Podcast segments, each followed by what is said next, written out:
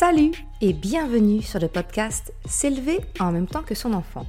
Je suis Maude, coach certifié chez Mercredi, mais surtout maman de trois enfants. Sur ce podcast, je t'aide à conjuguer la bienveillance avec la réalité de ton quotidien de maman. Utiliser ton choix d'une parentalité bienveillante comme un accélérateur de ton propre développement personnel. T'aider à changer de regard sur les situations que tu vis avec ton enfant pour t'en servir, pour grandir et apprendre sur toi. Hey, salut, je suis contente de te retrouver pour ce nouvel épisode. Alors, on continue dans ce nouveau format que j'explore, les interviews sur le podcast S'élever en même temps que son enfant. Et aujourd'hui, eh bien, j'ai demandé à l'orthophoniste qui m'a suivi pour mon trouble de l'oralité, mais également ma fille, parce qu'elle a le même petit, euh, petit travers que moi, j'ai envie de te dire.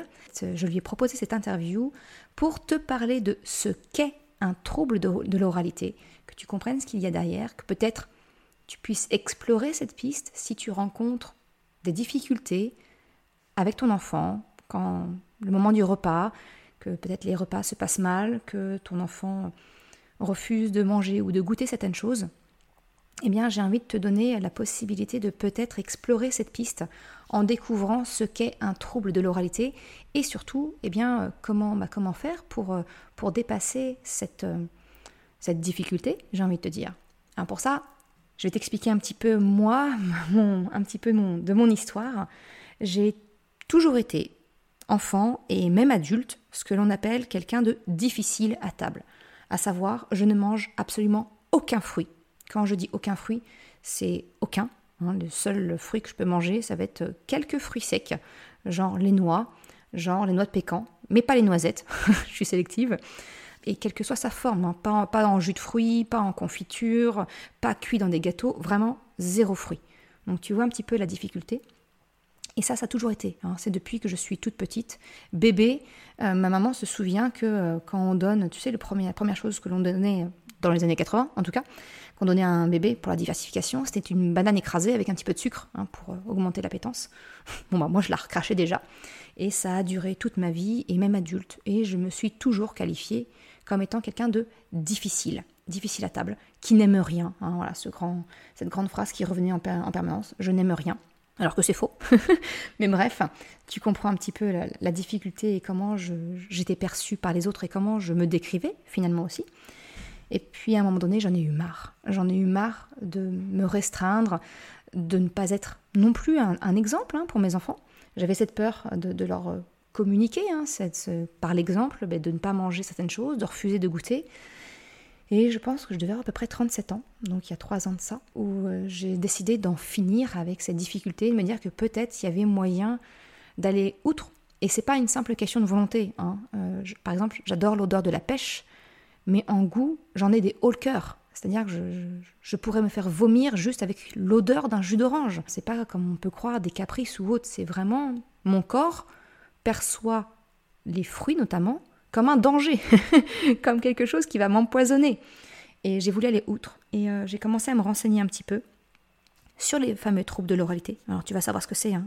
Marine, l'orthophoniste qui m'a suivi et qui suit actuellement ma fille, va te donner un petit peu l'explication de ce qui se cache derrière. Mais toujours est-il que euh, ben voilà, j'ai décidé de passer outre. Le trouble de l'oralité est quelque chose qui est décrit beaucoup chez les enfants. Mais sache que finalement, c'est la question que je lui ai posée quand je l'ai rencontrée. Je lui ai demandé si elle pouvait me prendre en charge, parce qu'elle a l'habitude de prendre en charge des enfants. J'ai dit, mais est-ce qu'un trouble de l'oralité existe aussi chez des adultes? Et, euh, et, elle m'a dit oui, parce s'il n'est pas traité, bien sûr qu'il peut perdurer dans le temps, s'il a été vraiment euh, profondément ancré, ce qui a été mon cas et que non, elle n'avait jamais, euh, jamais accompagné d'adultes parce que les adultes souvent ne se remettent pas en question et prennent les choses pour acquises. Elle m'a dit, mais vas-y, Banco, on, fait le, l'expérience ensemble et elle m'a accompagnée. Alors aujourd'hui, je vais répondre directement à la question. Non, je ne mange toujours pas beaucoup de fruits, mais j'accepte plus facilement de les goûter. Je n'ai plus ce fort réflexe euh, d'envie de, vomir hein, euh, quand je prends une pêche en bouche c'est pas un moment de plaisir, on va pas se cacher. Non, c'est pas un moment de plaisir, mais je peux manger un quart de pêche. Je peux manger des crudités quand elles sont mélangées d'autres choses. J'ai progressé et je progresse encore et c'est ça le plus important. Bref, je ferme la parenthèse de ma vie privée, parce que tu n'en as pas grand-chose à faire, mais je voulais te donner quand même le contexte. Comment j'ai connu Marine, pourquoi euh, je trouve important de faire connaître le terme de trouble de l'oralité, parce que peut-être que tu y es confronté toi-même, peut-être ton enfant, peut-être quelqu'un de ton entourage, et que eh des solutions existent. Il y a des professionnels qui sont formés à ça, qui peuvent accompagner pour dépasser cette difficulté.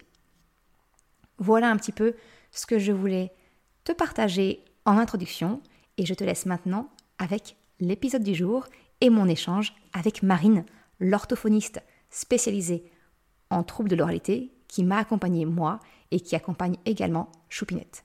Bonne écoute Bonjour Marine, je te remercie d'avoir accepté cette, cette, interview sur le podcast S'élever en même temps que son enfant. Alors, euh, pour commencer, si tu es d'accord, je, peux te, je, vais te demander en fait, de te présenter rapidement, expliquer un petit peu bah, ton métier et sa spécificité. Eh bien, écoute, euh, Maude, merci à toi de m'avoir invité à ce podcast. Euh, alors, je m'appelle Marine, je suis orthophoniste depuis 2011 en libéral. Auparavant, je travaillais en mixte, donc c'est-à-dire euh, au cabinet et aussi dans un IME. L'oralité, en fait, m'est arrivée de plein fouet, un peu, un peu comme ça sur la tête, parce qu'il y avait des enfants qui avaient une prédominance sur une hypersensibilité. Euh. Alors, euh, effectivement, les, les, handicapés et les polyhandicapés qu'il y avait à l'IME ont une prédominance, euh, comme je disais tout à l'heure, avec une prédominance d'hypersensibilité, en tout cas, ont un, un trouble de l'oralité. Donc voilà, chacun a sa spécialité, hein, spécificité plutôt. Donc là, j'étais amenée à nourrir des enfants, à les aider à pouvoir toucher, à pouvoir accepter le bruit, et donc, euh, voilà, je me suis vraiment penchée sur la question et ça a été vraiment euh, la découverte totale de l'oralité parce que je n'avais pas étudié euh, l'oralité à l'école. Et donc, on a pu échanger en équipe et voilà, on s'est vraiment tous penchés sur la question de l'oralité. Et c'est ce qui, c'est ce qui fait que tu t'es, tu t'es toi spécialisée derrière dans l'accompagnement de ces troubles? Voilà. Et parallèlement, je me suis rendu compte que bah, au cabinet, euh, des enfants qui venaient pour un trouble du langage avaient, pour la plupart, en fait, euh, une légère sensibilité dans un domaine. Donc une petite une sensibilité au bruit, une sensibilité tactile, une sensibilité... Euh, il y a tellement de sens que, voilà, il, il, était possible que un enfant ait plusieurs sensibilités, un trouble sensoriel, et du coup, euh, je me suis rendu compte qu'il y a une corrélation effectivement entre le trouble de l'oralité et un autre trouble, par exemple un trouble du langage oral ou, euh, du langage écrit ou bégaiement. Voilà, c'était très souvent euh, ensemble. D'accord. Mais alors, du coup, on, parle de trouble de l'oralité. Je pense que ce serait, et c'est aussi tout le, tout le sujet du podcast, c'est quoi concrètement un trouble de l'oralité? Pour la petite, anecdote, moi, c'est vrai que la première fois que j'ai vu ce, mot-là inscrit, c'était un atelier qui était proposé dans la crèche où, étaient mes enfants. Il n'y avait pas d'explication de ce que c'était. Et pour moi, c'était effectivement un trouble, un trouble du langage. Donc, je ne me suis pas penchée dessus du tout. Je suis complètement passée à côté de ce que c'était. Donc, je pense que ce serait, ce serait chouette si tu pouvais euh, expliquer eh bien, ce qu'est un trouble de l'oralité. Euh, des fois, on en tant que parent, on peut, euh, on peut connaître, on peut savoir que des enfants vont avoir des phobies alimentaires, des choses, voilà, l'introduction d'aliments d'une certaine couleur, d'une nouvelle couleur, d'une nouvelle texture qui ne vont pas, pas, bien passer. Donc ça, c'est quelque chose qui est, euh, euh, entre guillemets, qu'on peut connaître. Mais concrètement, c'est quoi un trouble de l'oralité et est-ce que ça, est-ce que c'est lié aux phobies alimentaires? Voilà, je te laisse expliquer un petit peu ce que, de quoi on parle exactement. Alors effectivement, l'oralité est un sujet complexe, mais très passionnant. Il faut savoir que l'oralité touche les bébés, comme les enfants, comme les adultes. Et eh oui, je suis bien voilà. placée pour le savoir. Et donc, il existe deux oralités bien distinctes, en tout cas, beaucoup d'auteurs, il y en a deux principales. Voilà, et après, il y en a plusieurs qui, se, qui en disent trois, quatre, mais voilà, nous, on va rester sur deux. Mhm. Il y a l'oralité verbale, Donc c'est tout ce qui est euh, cris, euh, babillage, pleurs, euh, les mots. Et il y a l'oralité alimentaire. Alors l'oralité alimentaire, il y a le fonctionnel, donc c'est-à-dire tout ce qui est succion, déglutition, goût, mastication, olfaction. C'est tout ce qui touche vraiment aux fonctions. Et après, il y a donc le sensoriel. Difficulté sensorielle, c'est par exemple le plaisir de s'alimenter. le passage des morceaux qui est parfois difficile pour certains enfants. Des enfants qui vont avoir des hauts de cœur ou vont vomir lors du repas. Euh, d'autres enfants qui vont, euh, qui vont être très sélectifs. Donc, comme tu disais tout à l'heure, euh, les aliments de couleur, les aliments d'une marque bien spécifique. Et aussi, il y a des enfants qui ne supportent pas d'avoir les mains sales ou des étiquettes au niveau des vêtements, qui ne vont pas supporter qu'on coupe les ongles. Voilà. Donc il y a voilà, tout ce qui est sensoriel, qui touche vraiment au sens finalement propre de la personne. Ah, effectivement, c'est pas que le plaisir gustatif euh, à table, ça va beaucoup plus loin même si effectivement dans le cadre de, cet épisode, je t'avais effectivement orienté sur le comment ça se passe à table, mais effectivement les troubles de l'oralité, ça va toucher bien plus loin. Et pour avoir effectivement, on a, on a, travaillé ensemble, que ce soit pour moi en tant qu'adulte et ma fille hein, qui était qui était concernée, mais effectivement tout ce qui est euh, sensoriel, les, les étiquettes, ça me parle, couper les ongles, couper les cheveux, ça me parle aussi. C'est beaucoup de choses hein, comme ça. Effectivement, même euh, changer euh, des chaussures passer des chaussures fermées aux chaussures euh, ouvertes, donc aux, sandales, bah, pour eux, c'est difficile. Il y a beaucoup d'exemples, en fait. On peut trouver beaucoup d'exemples euh, dans la vie quotidienne, finalement, qui touchent au sens. Oui, et tu m'en je me souviens que ce qui m'avait euh, percuté aussi quand, quand, tu as pris en charge ma fille, c'était aussi le brossage des dents avec le dentifrice, le fait de cracher, que ça dégouline sur le menton, que voilà, typiquement chez elle, c'est une grosse grosse barrière et c'est effectivement lié eh bien à ça à ce trouble de l'oralité. Mais alors, du coup, pour que ce soit très utile, eh bien, euh, pour les parents qui vont écouter cet épisode, ce serait quoi les signes bah, qui peuvent mettre la puce à l'oreille sur le fait que ben, peut-être que euh, mon enfant est concerné par un trouble de l'oralité Et puis, comment faire? Bah, La différence avec juste la, pensée de se dire mais non mon enfant il est difficile à table. Et peut-être que ben non c'est pas juste qu'il est difficile et casse-pied à table mais c'est peut-être qu'effectivement il présente un trouble de l'oralité on peut relever beaucoup d'éléments qui peuvent nous induire à un trouble de l'oralité. Euh, comme je pouvais tout à l'heure l'expliquer, c'est euh, bah, pas de plaisir à s'alimenter, un enfant qui, n'a pas faim, un enfant qui euh, a des hauts de cœur. Les hauts de cœur, vraiment, c'est vraiment un signe très marquant. Mm. Un enfant qui est très sélectif, qui ne veut pas manger de légumes ou qui ne veut pas manger de fruits. Voilà. En fait, il y a cette particularité, c'est de se dire, je n'aime pas ou je ne peut pas manger. Hmm. On en avait déjà parlé de ça. C'est un enfant qui ne peut pas en manger, c'est que voilà, il y a quelque chose derrière. C'est soit il a des hauts de cœur, soit euh, il a une hypersensibilité euh, buccale, soit euh, le goût n'est pas possible pour lui, soit c'est trop fort, soit la température n'est pas adéquate. Voilà, il y a plusieurs signes qui peuvent interpeller. Mhm. Ou alors, c'est qu'il ne veut pas manger. Et, et là, c'est autre chose. C'est-à-dire que euh, on peut se poser la question de la néophobie alimentaire. Je vais pouvoir euh, embrayer sur la néophobie alimentaire. C'est que la néophobie alimentaire, c'est un passage, entre guillemets, obligé dans l'évolution d'un enfant. Finalement, la néophobie alimentaire, la clinique nous permet en fait de, de pressentir un lien entre la néophobie et les troubles de l'oralité. Parce que un enfant qui n'aime pas quelque chose, on peut, on peut pencher vers une oralité, un trouble de l'oralité. Ou alors l'enfant qui décrète qu'il n'aime plus, par exemple, les épinards. On mhm. quelque chose d'assez particulier, qui n'aime plus les épinards. Pour faire comme les copains. Parce qu'à l'école, les enfants disent Je n'aime pas, c'est pas bon. Donc lui, cet enfant va finalement refuser de manger ce repas parce qu'il y a des épinards, parce que les copains ont dit que c'était pas bon, donc il va faire pareil. Mais par contre, il va se rattraper à la maison quand euh, voilà le repas se passe euh, en toute bienveillance et sans pression, il va les manger. Donc en fait, ils modifient leur sélectivité d'une semaine à l'autre. C'est vraiment ça la différence entre la néophobie alimentaire et les troubles de l'oralité. Un trouble de l'oralité, c'est constant. C'est-à-dire qu'un enfant ne peut pas manger de morceaux, il va pas pouvoir les manger à chaque repas. Quel que soit le contexte. Exactement. Mm. Alors que la néophobie alimentaire, c'est un aliment que l'enfant apprécie avant et ne, ne veut plus pendant un temps donné, ou en tout cas dans un lieu donné aussi. Il y a un contexte qui fait qu'il va pas, il va refuser de le manger parce que la, la, la, majorité des, enfants autour de lui vont dire non, c'est quelque chose qui est pas bon, donc va refuser de le manger.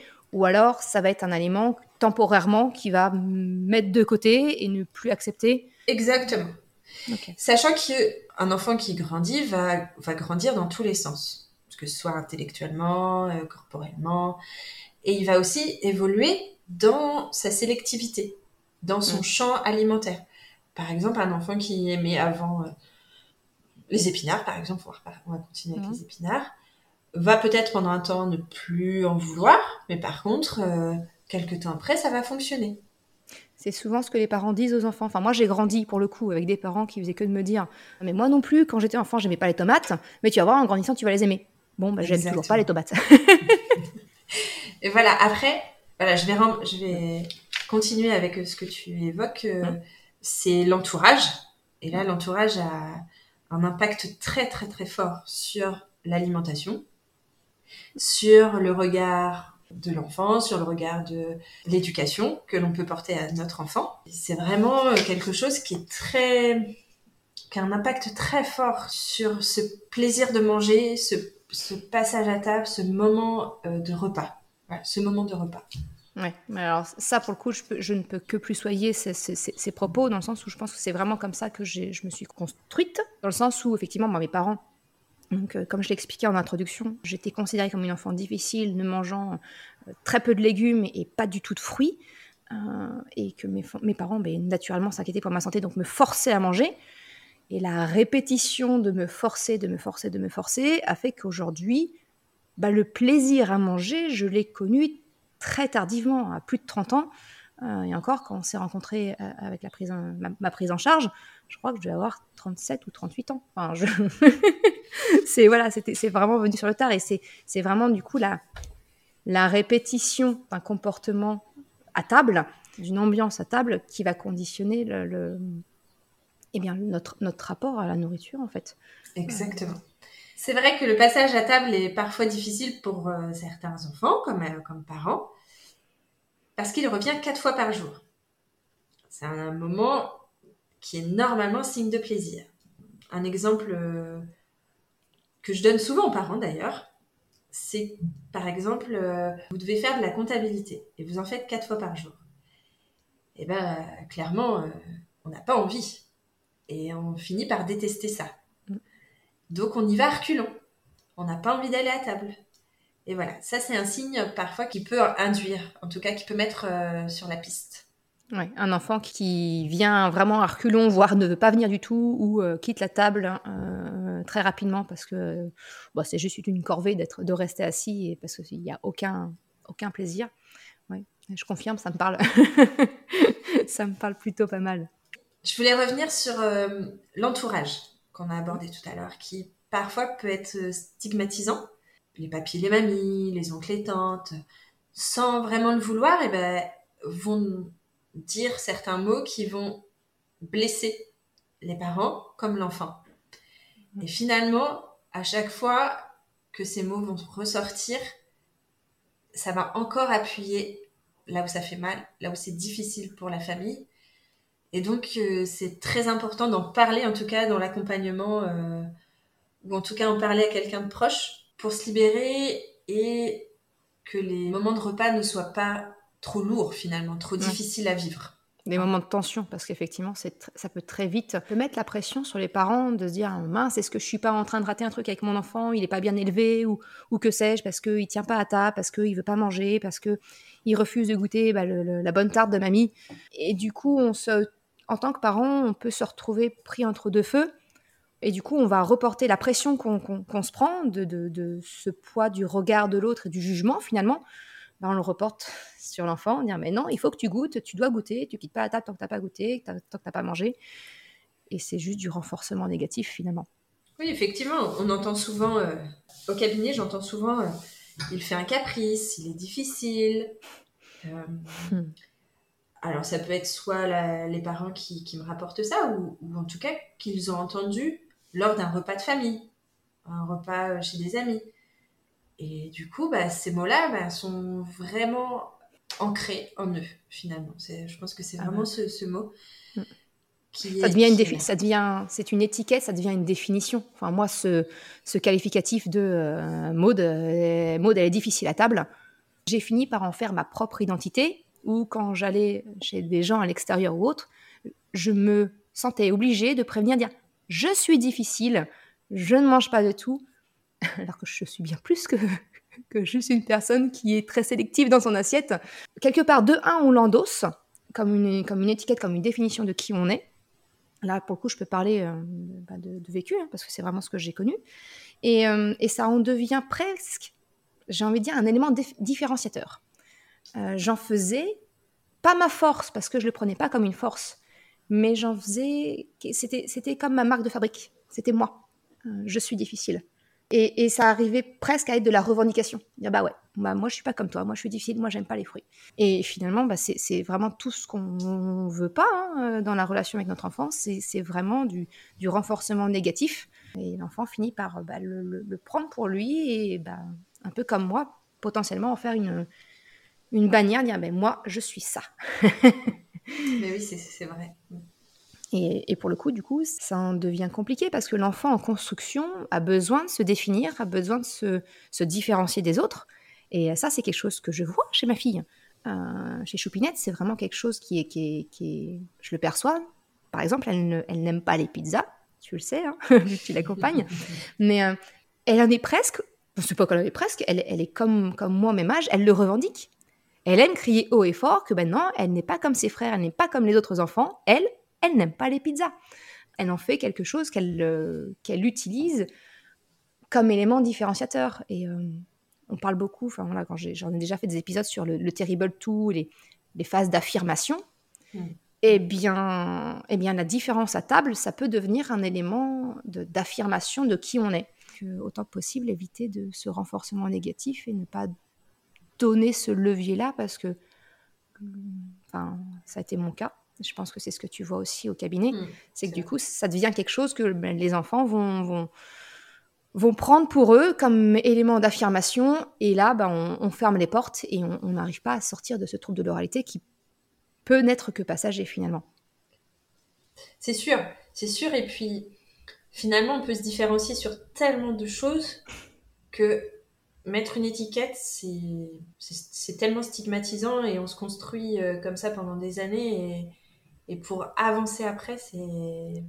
Ah ben. Voilà, pour, pour aller. Euh, pour passer cet obstacle, finalement, moi j'ai l'impression que c'est vraiment un obstacle. Hein. Euh, et ben, ça met beaucoup on met beaucoup de temps parce que c'est tellement ancré que. Voilà, c'est. C'est en profondeur. Voilà, c'est ça. Mm. Mm, mm. Alors, du coup, ce serait quoi si tu avais des astuces à partager euh, aux parents pour que justement bah, les repas soient plus détendus à table et pour que peut-être euh, faciliter les enfants à accepter de goûter ou de s'ouvrir pour voilà. si on rentre pas dans ce renforcement négatif, comment on fait pour euh, au contraire faire en sorte que notre enfant dépasse plus facilement cet obstacle du trouble de l'oralité? C'est une grande question. je dirais que il faut mettre un pas sur le côté et se dire que peut-être que son enfant a en tout cas une sélectivité, alimentaire ou verbal. Hein. Je dirais qu'il faut mettre un pas sur le côté et hum, peut-être euh, lâcher un peu de pression, parce que de toute façon, la pression, elle va être néfaste pour l'enfant et pour l'entourage lors du repas. Ce que je conseille aux parents, finalement, quand euh, au premier rendez-vous, c'est de prendre le temps avec l'enfant, de prendre le temps de manger. Voilà, parce que nous sommes dans une société où finalement le temps est compté pour tout. La maman, elle a ses responsabilités, le papa, il a ses responsabilités, les enfants suivent la cadence de la famille. Et donc, je dirais, ce moment de repas, il doit être euh, agréable. Et finalement, prendre 10 minutes ou un quart d'heure de plus pour manger, finalement, c'est rien. C'est rien, mais par contre, c'est très opportun. C'est très opportun pour tout le monde. Parce que bah, manger ensemble, c'est primordial. C'est-à-dire que l'enfant, il va voir ce que les adultes vont manger. Il va voir comment ils mangent, combien en quantité ils vont mm. manger et comment ils gèrent leur repas. Qu'en fait, les parents vont être un exemple. Si la maman ou le papa est toujours levé ou euh, est sur son téléphone ou est occupé, bah finalement le temps du repas il n'est pas appréciable ni pour l'un ni pour l'autre, hmm. ni pour personne. Donc vraiment, voilà, il y, a il y a plusieurs choses, mais ça c'est vraiment important, de prendre le temps et, de manger ensemble. Manger ensemble, ça veut dire aussi manger dans le calme. Ça veut dire que les écrans ne sont pas là, la musique n'est pas là, euh, la télé n'est pas, n'est pas allumée. C'est vraiment ensemble. Ce qui n'est pas simple, hein. vraiment, euh, c'est... Parfois, il y a des choses qui sont vraiment ancrées dans les familles lors du repas. Et donc, c'est parfois difficile de, bouger dans les retranchements. Oui, c'est changer, changer, ses habitudes. Effectivement, c'est, euh, c'est compliqué. C'est... Changer les habitudes, voilà. Mm. Mm, mm. Du coup, ce que tu dis, si j'entends bien, c'est de finalement faire du moment du repas, pas qu'un moment où on mange, mais c'est un moment où on se retrouve, où on est ensemble, où euh, bah, exactement de la même façon, ce que j'essaye de faire passer comme message sur le podcast, c'est que l'adulte, il y a du lâcher-prise, il y a un changement de posture, donc par le changement des habitudes, et il y a une exemplarité. Ce qu'on veut chez notre enfant, c'est de l'incarner soi-même. Tout à fait, tout à fait, c'est vraiment ça. Et donc, si tu avais une astuce vraiment, euh, si tu devais en donner qu'une, pour que le repas soit plus facile, que l'enfant accepte de goûter. Qu'est-ce que toi, tu fais en tant que professionnel pour euh, inciter des enfants à goûter? Ce que je conseille aux parents, c'est l'aliment copain. C'est-à-dire, l'aliment copain, c'est celui que l'enfant apprécie et aime. Mmh. Donc, on, peut prendre l'aliment copain comme les pâtes. Hein, euh, c'est vrai que c'est très souvent euh, apprécié par les enfants. Et donc, d'incorporer quelque chose avec. On peut faire des pâtes avec euh, des courgettes, par exemple, euh, avec un petit peu de crème ou un peu de beurre, ou même euh, sans rien du tout, pas de courgettes. Mais voilà, partir de ce qu'il aime et ajouter quelque chose. Vraiment comme faire un, arbre finalement généalogique là, où on a un aliment qu'on aime et on associe quelque chose que on n'aime pas trop trop ou voilà qu'on peut accepter en tout cas dans notre assiette et avec cet aliment là il y a une progression finalement euh, dans l'acceptation de l'aliment c'est euh, d'accepter qu'il soit dans son assiette accepter de le toucher accepter de le porter aux lèvres accepter de le mettre en contact avec sa langue de le laisser dans sa bouche de le croquer et de l'avaler. Voilà c'est finalement de décomposer tout le processus. Tout à fait. tu faisais avec, tout à fait. Avec Choupinette, euh, c'était effectivement d'accepter de, l'avoir dans son assiette. C'était déjà un grand, un grand pas. Mais ah oui, mais oui, tenir en main, juste de, avec la langue, de goûter euh, à l'extérieur de la bouche. Oui, oui. Euh, effectivement, d'avoir dans la bouche sans croquer, sans rien, juste avec la rétro-olfaction et mm. puis la, la, sensation de la texture. C'est ça. Effectivement, de croquer derrière. C'est ça. Ce qui est très important aussi pour l'évolution de l'enfant, c'est de cuisiner avec lui. C'est-à-dire de voir qu'est-ce qu'on fait de cet aliment-là. Donc on va le l'éplucher, on va le découper, puis on va le mettre dans des saladiers. Et même s'il ne mange pas l'aliment, il aura déjà fait tout ça avec cet aliment-là. Et ça sera déjà un très grand pas pour lui. Il faut vraiment partir de ce que l'enfant fait et mange pour avancer finalement. C'est le familiariser avec, euh, avec l'aliment, même s'il ne le mange pas, de, le découvrir par euh, la vue, l'odeur en le cuisinant, en le touchant. Oui, mais oui, oui, c'est vrai. comme tu dis, après, ça, bah, ça rejoint cette première astuce de l'aliment copain, où euh, tu peux l'intégrer derrière. Et euh, ça, je sais que c'est quelque chose qui, moi, personnellement, m'a beaucoup aidé. Maintenant, je, mange les hamburgers sans retirer la tranche de tomate et les, feuilles de salade et je ne décompose plus. Mais oui, mais oui, oui, voilà, c'est ça. Et puis que ça prend du temps. Ça prend du temps. Il faut vraiment être patient. Euh, quand vous allez chez l'orthophoniste, euh, l'orthophoniste, elle n'a pas de baguette magique. Hein. Donc, euh, il faut savoir être patient et se dire, bah, voilà, cet aliment-là, ça y est, il est accepté. Ben, on aura mis deux mois peut-être, ou, ou, moins ou plus, enfin voilà. Mais vraiment être patient et, et pas regarder que, que ce que l'enfant goûte, mais aussi la quantité de ce qu'il mange, mais aussi euh, est-ce qu'il peut manger d'autres d'autres textures, est-ce qu'il peut manger euh, d'autres températures, c'est-à-dire pas toujours euh, tiède, mais ça peut être chaud ou froid. Ça peut être mélangé, ça peut être dans un autre contexte, ça peut être une autre marque aussi de, de pâtes ou de pommes potes ou de voilà, il y a beaucoup beaucoup beaucoup de, de paramètres qu'il faut qui sont pas à négliger du tout. Qui sont à tester. Oui, voilà. Voilà, voilà. Et je voulais revenir aussi sur quelque chose qui est très important et qui fait partie aussi des, conseils que je peux donner aux parents, c'est l'installation. L'installation à table. Lors de, du premier rendez-vous, j'échange avec les parents aussi sur l'installation. L'installation qui est primordiale aussi. Hein, ça, c'est vraiment très important parce que euh, l'enfant doit toucher quelque chose, doit avoir les pieds qui repose sur quelque chose, sur une planche, sur une caisse, sur... Voilà, il faut trouver quelque chose pour qu'il ait un appui au niveau de ses pieds. C'est vraiment très très important parce que imaginez-vous, vous mangez sur un ballon. Voilà, pendant 20-30 minutes sans toucher le sol avec vos pieds. Et bien en fait, vous allez manger, mais enfin, vous allez quasiment manger. C'est très inconfortable. Et ben voilà, pour les enfants qui n'ont pas d'appui euh, au niveau des pieds, eh ben, ils vont avoir le même ressenti. C'est vraiment euh, très inconfortable. Ouais, il faut, éliminer, euh, éliminer toutes les sources d'inconfort et de, de, distraction, comme tu parlais, la, la télé, les écrans, la, radio. Voilà, et donc l'inconfort physique lié à la posture pour que l'enfant soit pleinement concentré finalement à la, au moment passé ensemble et, et, à la tâche de manger. quoi.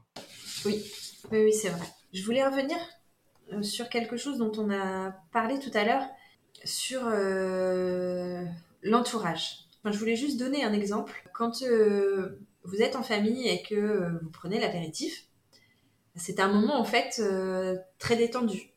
Finalement, les enfants picorent dans les petits plats de gâteau apéro. Et en fait, voilà, c'est vraiment un moment plaisir.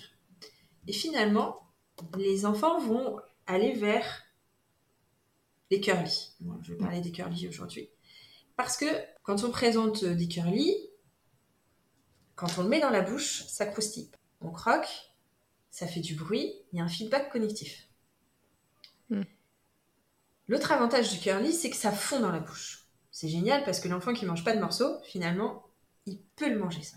Et ça passe tout seul. Et en plus, c'est salé. Donc ça veut dire que l'enfant va avoir envie d'y retourner. Voilà. Donc là, c'est vraiment un aliment plaisir. Le curly, il est génial. Parce qu'il a beaucoup d'aspects très positifs et de plaisir. Si par exemple on proposait à l'apéritif des haricots verts, des épinards, des bananes, voilà, comme gâteau apéro, mmh. finalement je, je, pense que beaucoup ne mangeraient pas. Ce serait pas la même. Voilà, ce moment plaisir ne serait pas le même. Mm.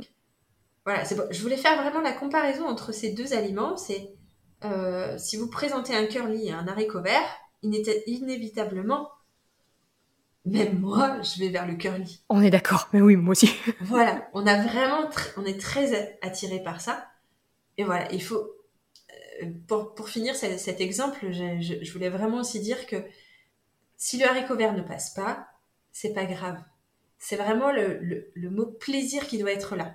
Parce que le plaisir que l'on va avoir lors de l'apéritif, on va le retrouver après à table, mais on va le retrouver à table à la maison, mais aussi en famille et aussi au restaurant.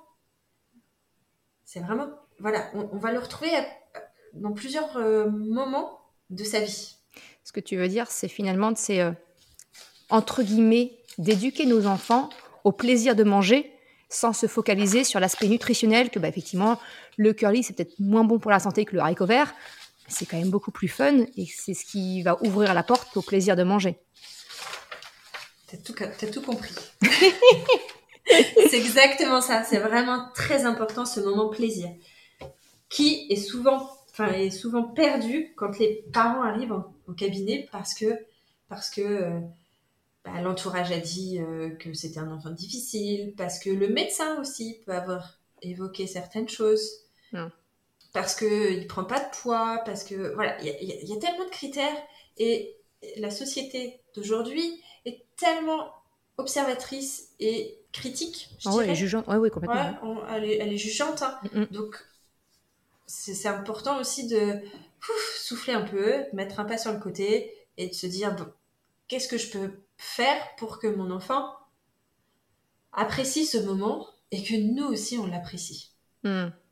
C'est lâcher prise un peu sur le côté nutritionnel et, Tout à fait. euh, et plutôt apprendre que les repas sont des moments de plaisir. Quoi. Exactement. Je me souviens en formation, euh, la formatrice évoquait euh, les pâtes. Voilà. Très souvent, les enfants demandent des pâtes. Bah, Il y, a, il y a aussi pourquoi l'enfant va demander des pâtes. Parce qu'en fait, les pâtes, ce sont des féculents. Et les féculents, l'enfant en a besoin beaucoup, beaucoup, beaucoup plus qu'on ne le croit. C'est-à-dire que l'enfant, il va grandir intellectuellement, donc il va avoir une dépense d'énergie intellectuelle, mais aussi physique, Mhm. qui est deux fois plus que l'adulte. Il grandit. Il grandit, voilà, dans tous les sens. Et donc, pourquoi il demande des pâtes? C'est aussi pour résister, pour avoir une force. Et les féculents sont là pour leur donner ces forces-là. Ça te sort ça. Hmm. Effectivement, il faut manger 5 fruits et légumes par jour, mais il y a aussi l'apport nutritionnel dont l'enfant a vraiment besoin au moment T. Et ça, il ne faut pas l'oublier. D'accord. Donc ne pas, ne pas calquer finalement euh, notre, euh, notre vie d'adulte où on veut réguler notre prise de poids ou autre avec je ne sais quel régime ou je ne sais quel euh, besoin nutritionnel en disant non, il faut que je mange sainement ou autre et, chercher absolument à l'imposer à l'enfant. Si nous on l'incarne, ça viendra naturellement chez l'enfant et au contraire cultiver cette notion plaisir chez lui pour qu'il y vienne naturellement. C'est ce que tu... C'est exa- enfin. Tu viens de toucher un point sensible, Maud, parce que du coup, je viens d'avoir une lueur euh, quand euh, j'ai eu ma fille. Euh, on est passé par la diversification alimentaire et dans le rayon des petits pots, Mm. on a un panel de choix de toutes sortes et de et finalement. je lui donnais des petits pots de panais, je lui donnais des petits pots de potirons, je lui donnais des petits pots d'épinards. Et je lui disais, Hum, ma chérie, mais qu'est-ce que c'est bon? Sauf que moi, je n'en mangeais pas. Alors finalement, on transmet quelque chose à nos enfants déjà dès la diversification. C'est quelque chose qu'on nous, on ne va pas faire, mais par contre, on veut que notre enfant fasse. Finalement, euh, il nous rattrape très vite. hein. Oh Il va oui. se dire, mais non, j'aime pas ça non plus. C'est tout à fait ça. voilà.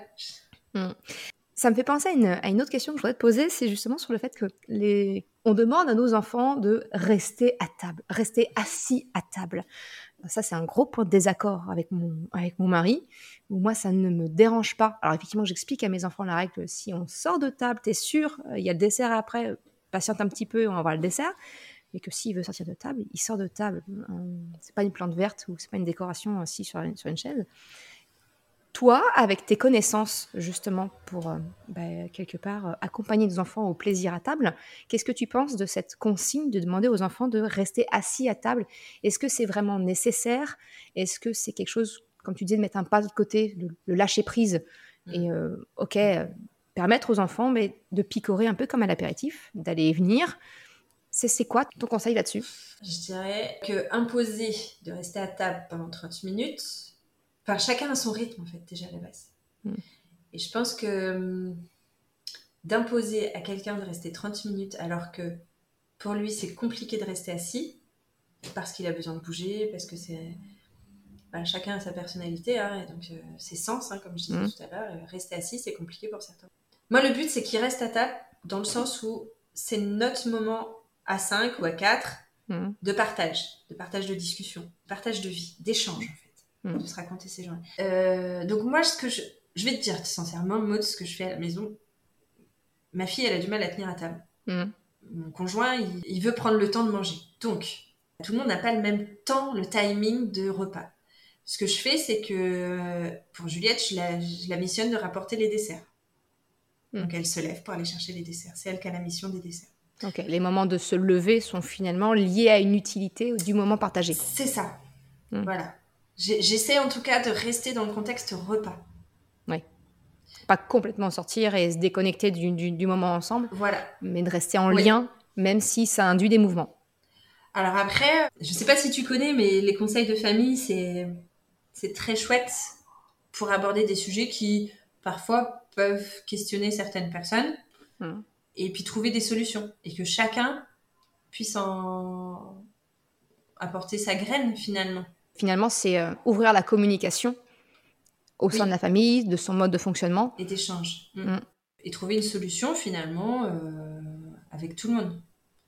Donc euh, peut-être proposer à Choupinette d'aller chercher les yaourts, de lui donner une mission peut-être. Si pour elle c'est plus compliqué de rester autant de temps à table.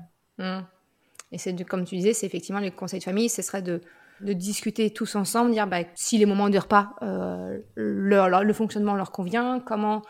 Bah, c'est ce que j'explique souvent euh, sur le podcast, hein, c'est le, fameux chercher le fameux compromis.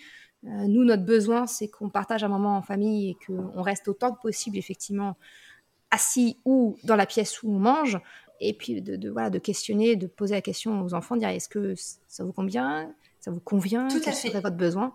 Oui, finalement, les moments à table, ça revient à notre façon d'accompagner nos enfants d'une façon générale. C'est de la communication pour que chacun puisse s'exprimer et, partager.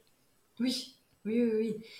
Et peut-être, lors de ce conseil de famille, évoquer que le dimanche soir ou le vendredi soir, ce soit un moment un peu plus chouette, donc un moment un peu plus fun, et que chacun choisisse euh, un plat ou choisisse quelque chose qu'il a envie de manger, en mode euh, apéritif dînatoire, ou trouver en tout cas un moment euh, agréable où tout le monde se retrouve et tout le monde aime ce qu'il y a au milieu de la table. Mmh. C'est bah, de toute façon les, les, aspects de routine entre guillemets qui sécurisent beaucoup les enfants. Et euh, c'est vrai que ça c'est quelque chose qu'on a assez fait euh, assez intuitivement. Euh, on a une famille bourrée de traditions, on appelle ça des traditions chez nous. Voilà, il y a les traditions bah, de les premiers jours de vacances, derniers jours des vacances. Où là c'est des repas beaucoup plus beaucoup plus légers où on questionne, on se met d'accord sur le que alors souvent, ça finit par un menu McDo parce que les enfants sont majoritaires et le McDo euh, revient euh, plus, plus, plus. En force. Voilà, mais euh, où effectivement, voilà, des, des, soirées crêpes. Une des traditions aussi, c'est quand mon mari est en déplacement et que je suis seule avec les enfants, j'ai pas envie de prendre la tête. Eh ben, ça va faire un repas, un repas petit déjeuner ou un repas crêpe. D'accord. c'est génial. C'est ce moment agréable. Et finalement, on le garde en tête. Et dans 10 ans, dans 20 ans, tes enfants te, te, ressortiront. Ah mais complètement parce que moi le, repas petit déjeuner, j'ai envie de te dire que c'est quelque chose d'hérité de ma maman où quand mon père était en déplacement, elle se prenait pas la tête et c'était repas petit déjeuner et c'est quelque chose que bah, dont j'ai hérité que je fais mien et que je transmets euh, à tes enfants. Mais oui. Exactement. Et puis ça revient finalement on, boucle, on boucle la boucle, ça revient à faire des moments de repas plaisir. Tout à fait. C'est exactement ça. C'est finalement ça, le, s'il y a un fil rouge à chercher, c'est euh, rechercher le plaisir avant la, avant la diététique, avant la nutrition. Tout à fait. Avant, avant les, les, les, consignes éducatives de on reste à table, on bouge pas, on demande la permission de se lever ou, que sais-je. C'est avant tout rechercher le, le, plaisir du moment ensemble. quoi. C'est ça. C'est vraiment chouette. Dernière petite question pour euh, terminer cet épisode, Marine. Eh ben, si les parents qui écoutent l'épisode se disent mais ah, peut-être que mon enfant pourrait être concerné par un trouble de l'oralité, qui est-ce qu'on doit contacter pour faire un bilan, savoir si c'est effectivement le cas, pour être pris en charge, et puis comment trouver un professionnel qui est formé à ce trouble, parce que tout le monde n'a pas cette, euh, tu l'as dit toi-même, hein, c'est une spécialité que tu as développée. Comment on fait? Vers qui on se tourne? Le premier interlocuteur, c'est le médecin traitant ou le pédiatre finalement, hein, qui, la personne qui suit l'enfant et euh, en parler avec lui parce qu'ils sont de plus en plus euh, sensibilisés aux troubles de l'oralité. Voilà, le, pédiatre ou le médecin traitant vont envoyer vers une orthophoniste ou vers une psychomotricienne et parfois vers une psychologue d'ailleurs pour pouvoir euh, désamorcer un petit peu tout, ce, tout cet aspect néfaste qu'il y a autour du, des repas. Et c'est c'est pas à négliger non plus. D'accord. Après, les personnes euh, formées à ce trouble, là je vais parler pour la spécialité orthophoniste.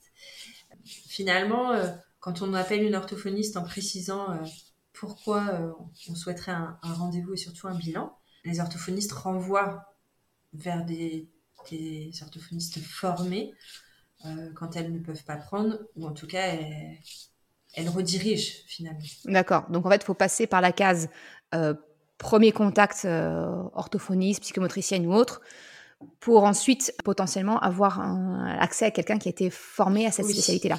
Oui, tout à fait. D'accord. Je vais voir si moi je retrouve le lien de comment comment je t'avais euh, je t'avais trouvé pour moi parce qu'effectivement j'avais j'avais cherché et j'étais tombée sur le site d'une formation ou je ne sais pas quoi Mm. qui recensait en fait les personnes qui avaient suivi euh, ça et pour le coup du coup c'était qu'une liste avec que des gens formés aux troubles de l'oralité. Donc si je retrouve le lien, je le mettrai en Bien description. sûr, bien sûr. Mais le, effectivement, comme tu dis, le premier, enfin de toute façon, pour passer par une orthophoniste, il faut forcément passer par la case euh, médecin traitant ou pédiatre pour avoir une Pour avoir ordonnance une et une prise en charge. Pour l'anecdote, quand je suis venue te voir, alors c'est pas quand je suis venue te voir, c'était pour Choupinette. Quand elle m'en a reparlé et que je dis ah mais oui, dans la salle d'attente de mon médecin, il y avait une affiche qui, qui parlait des troubles de l'oralité. euh, et si c'était un trouble de Ah, l'oralité? Oui, sauf que quand je demandais à mon médecin de dire ah, est-ce que ça pourrait être un trouble de l'oralité et est-ce que je pourrais avoir une ordonnance pour une prise en charge euh, chez, chez- chez une orthophoniste, lui ne connaissait pas. C'était dans sa salle d'attente, mais lui ne connaissait pas. donc, euh, donc même si effectivement, ben, notre médecin, enfin voilà, si, si toi qui écoutes, euh, ton médecin ne connaît pas, ben, rien ne t'empêche toi de lui parler de le trouble de l'oralité, de ben, de- de- d'initier la démarche, et puis ensuite effectivement creuser avec avec les professionnels qui sont qui sont aux alentours et voir s'ils connaissent quelqu'un qui connaissent cette spécialité et qui peuvent accompagner surtout. Et oui, parle-en à ton médecin parce que tu vas pouvoir l'aider et puis aider d'autres familles. Exactement, parce Oui, que comme ça, oui. il est, bah, lui aussi, il apprend Bien tous les jours. Donc, je me dis au moins, bah voilà, le- le- mon médecin traitant a découvert ce qu'était qu'un trouble de l'oralité et que peut-être il sera amené à en parler à d'autres parents qui pourraient avoir le même, euh, Bien même sûr, type de bien sûr. Mm, mm. Super. Bah écoute, merci beaucoup Marine pour cet un échange. plaisir. Oui, Mais je pense que ça peut, voilà, ça peut être utile euh, de savoir ce qu'il y a derrière, même si finalement le- notre enfant il n'est pas concerné par un trouble de l'oralité, et bien juste de retenir le message que euh, bah, les moments, les moments à table, c'est pas que pour manger, mais c'est des moments euh, de partage, euh, de vie de famille et de plaisir. Ben, ça permet aussi de lâcher prise un peu dessus et, et de revoir les priorités finalement. oui. Oui, oui, oui. Merci beaucoup Marine, je te remercie. À bientôt. Au revoir. Merci. Au revoir. Au revoir, Maud.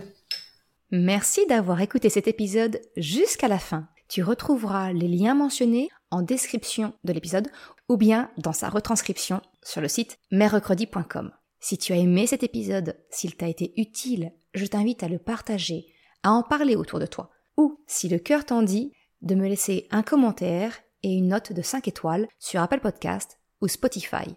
Cela me permet de faire connaître le podcast et m'encourage à progresser. Un grand merci à celles et ceux qui prennent le temps de le faire ou de m'envoyer un message privé si leur plateforme d'écoute ne le permet pas. Je te souhaite une excellente journée, après-midi, soirée, quel que soit le moment où tu écoutes et je te dis à la semaine prochaine pour un nouvel épisode. Ciao